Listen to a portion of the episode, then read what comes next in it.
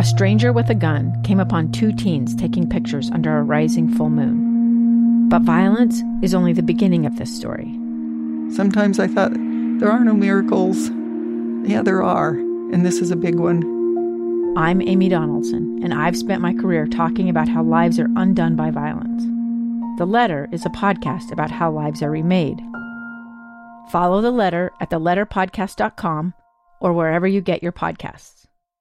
Inside Sources. Inside Sources. Inside Sources. Where KSL offers Utah deeper insights on the news. Host Boyd Matheson divides rage from reason and elevates the conversation on issues crucial to our community. On KSL News Radio 102.7 FM and 1160 AM. On the surface, former President Donald Trump and President Joe Biden could not look more different. They come from opposing political parties. Their rhetoric is different. Their style is different. Their vision for the country are nearly polar opposites. But is this one more case where the old boss and the new boss are the same boss? Beyond the headlines of what's happening in their presidency, are there things that they actually share in common?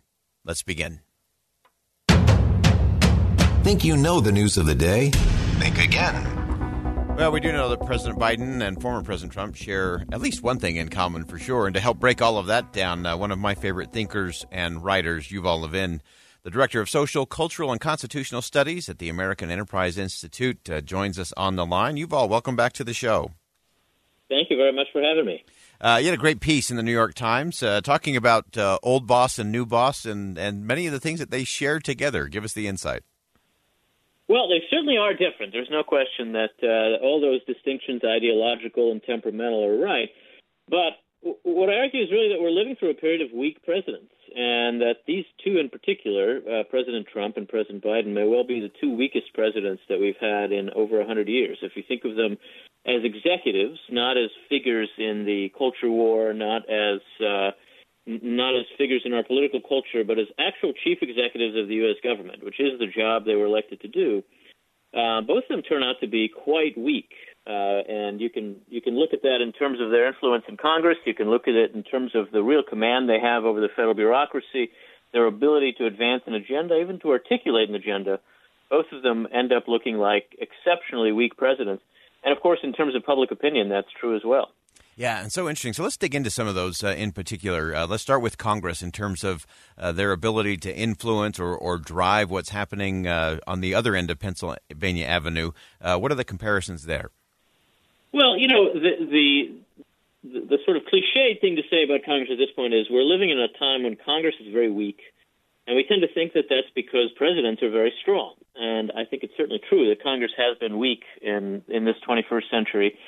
But in fact, it's not because presidents are very strong. Our presidents also have been weak, and it is not a coincidence that we find the chief executive and the legislature weak at the same time. Both of them are engaged in work that is neither executive nor quite legislative work, but that's mm-hmm. more like a kind of partisan political performance art. They both want to be commentators on each other rather than really doing their job.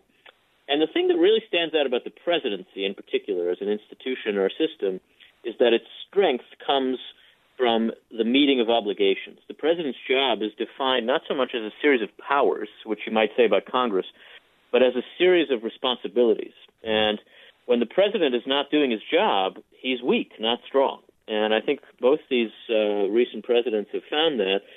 And you know, Congress does not care what they think. I mean, if you ask yourself what has gotten uh, enacted in the uh, in the last uh, six or seven years, we can point to a number of things. There's been tax reforms. There have been uh, there. There's an infrastructure bill. There was some COVID legislation.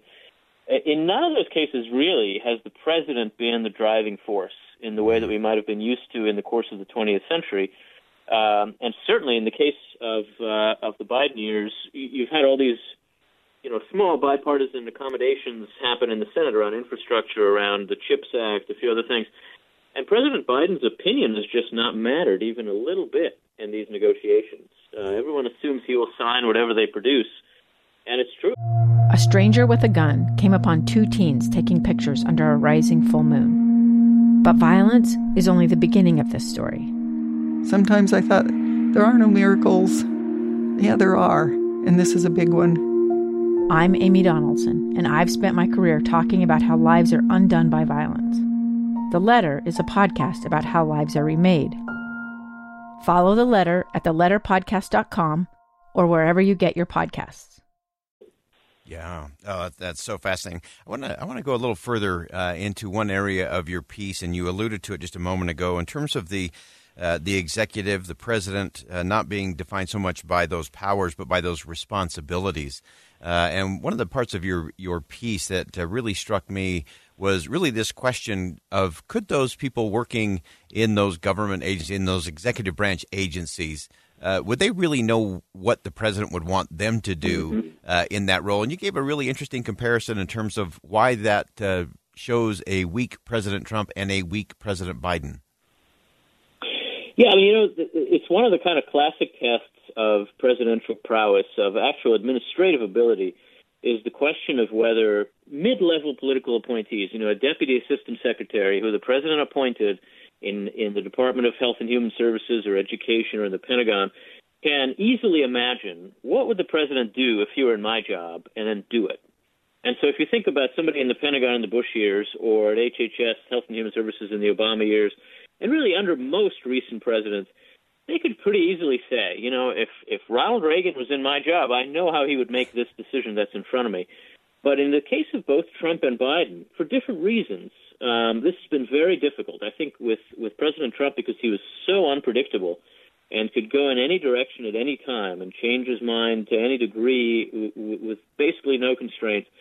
And in Biden's case, what really stands out is that he does not set priorities. He doesn't set clear goals for his administration any recent president, you could say these are the two or three things this president cares about, and that includes Donald Trump. You could certainly, whatever you think of his ideas and of his abilities, he cared about immigration, he cared about trade. There was a, there were a small number of things. With Joe Biden, I don't think anybody could really make a list like that. Mm. And the people who work for him have to find it very difficult to determine how they should prioritize things and what kinds of decisions they ought to make. And that's poor leadership, right? I mean, that's ultimately yeah. a chief executive who is not in command of the bureaucracy because even the people who would like to do what he wants don't really know what that is. Yeah, I, I, that's so true. We often talk about it on this show in terms of, of that leadership element that focus always precedes success. Uh, and so, whether that's uh, as you said that President Biden was has been lacking in terms of a clear focus, in terms of here's the priorities, here's the agenda, uh, with former President Trump, it was a lack of focus and a, a lot of uh, squirrel chasing in terms of what the uh, political issue or the performative politics of the day. Uh, were that, that both undermine that. Uh, so, what what did the American people learn from this uh, in terms of our our most recent presidents, and what we should really be looking for uh, as we get ready and start uh, eyeing 2024, because I fear if we don't focus uh, as the electorate, as the citizens, mm-hmm. Uh, we're going to be served up more of the same. I agree with that. You know, I, I think that ultimately we have to learn that the presidency is actually an executive job. It is not fundamentally a, a, a political performance job, but an actual management job in a in a political sense. And so I think there's no better preparation for the office than being a governor. Mm. Um, and many of our best presidents, not by coincidence, have been governors before they were president. There are ways, you know, that being a senator is almost like the opposite of preparation for the presidency. Right. It teaches you to just talk and talk and talk, and there are no consequences, which is exactly what the presidency is not. Um, and you know, a, a president's experience has to matter. So to me, I think that it, it makes sense to try to look for ways to bring governors back into the presidency, or at least to look in the in the background of a potential candidate for reasons to believe that this person understands what executive leadership entails. It's that's not a skill that comes naturally, and the presidency, you know, is not a an entry level job. It's a job that we have to see as requiring extraordinary demonstrated experience and competence. Uh, so important uh, to get to the, the right questions. We're always looking for the big answer in terms of, of who mm-hmm. or what. Uh, you know, we need to know that uh, you know Lincoln and company are not uh, walking through the door anytime soon, uh, and we right. really have to start looking at this in a, a little different way in terms of you know their ability to to rally a big crowd is one thing. to lead and govern in an executive role uh, I think is is quite another. And uh, it seems to me that we've been far too focused on those who can uh, light up a political rally. Uh, I think it was uh, Rabbi Lord Jonathan Sachs that said, "Crowds are moved by great speaking." uh, but individuals and communities are transformed by great listening. Uh, and that's sort of what you have to do as a as a governor. You have to get in the trenches and listen, and then actually govern. Yeah, absolutely. I think that's exactly right, and we have to look for that. I mean, as you say, it is up to us as voters ultimately.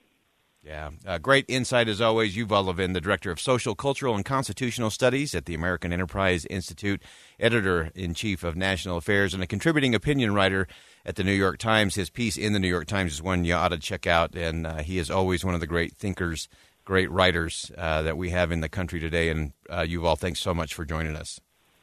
Thank you very much for having me. Again, that's Yuval Levin. Uh, that's someone I always look to uh, for some good, level-headed deep dive, elevating conversation. Uh, you don't get that everywhere these days, uh, but Yuval Levin is one of those uh, who delivers, and I think that's so interesting. People look at uh, President Biden and former President Trump as polar opposites, and yet they are very much the same for very different reasons. Uh, both, as Yuval pointed out, are pretty weak on the executive leadership category. Uh, and that's going to require us as voters to think differently about the highest office in the land and what the job actually is. It's not about a collection of powers, it's about an delineation of specific responsibilities that need to be carried out. And that's what we've got to get back to. Performative politics will always lead to more performative politics and politicians. What we need in the country is more serious conversations about principle and about policy for the American people. A stranger with a gun came upon two teens taking pictures under a rising full moon. But violence is only the beginning of this story. Sometimes I thought, there are no miracles. Yeah, there are, and this is a big one.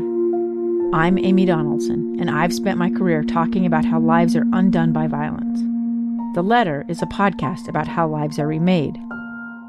Follow the letter at theletterpodcast.com or wherever you get your podcasts.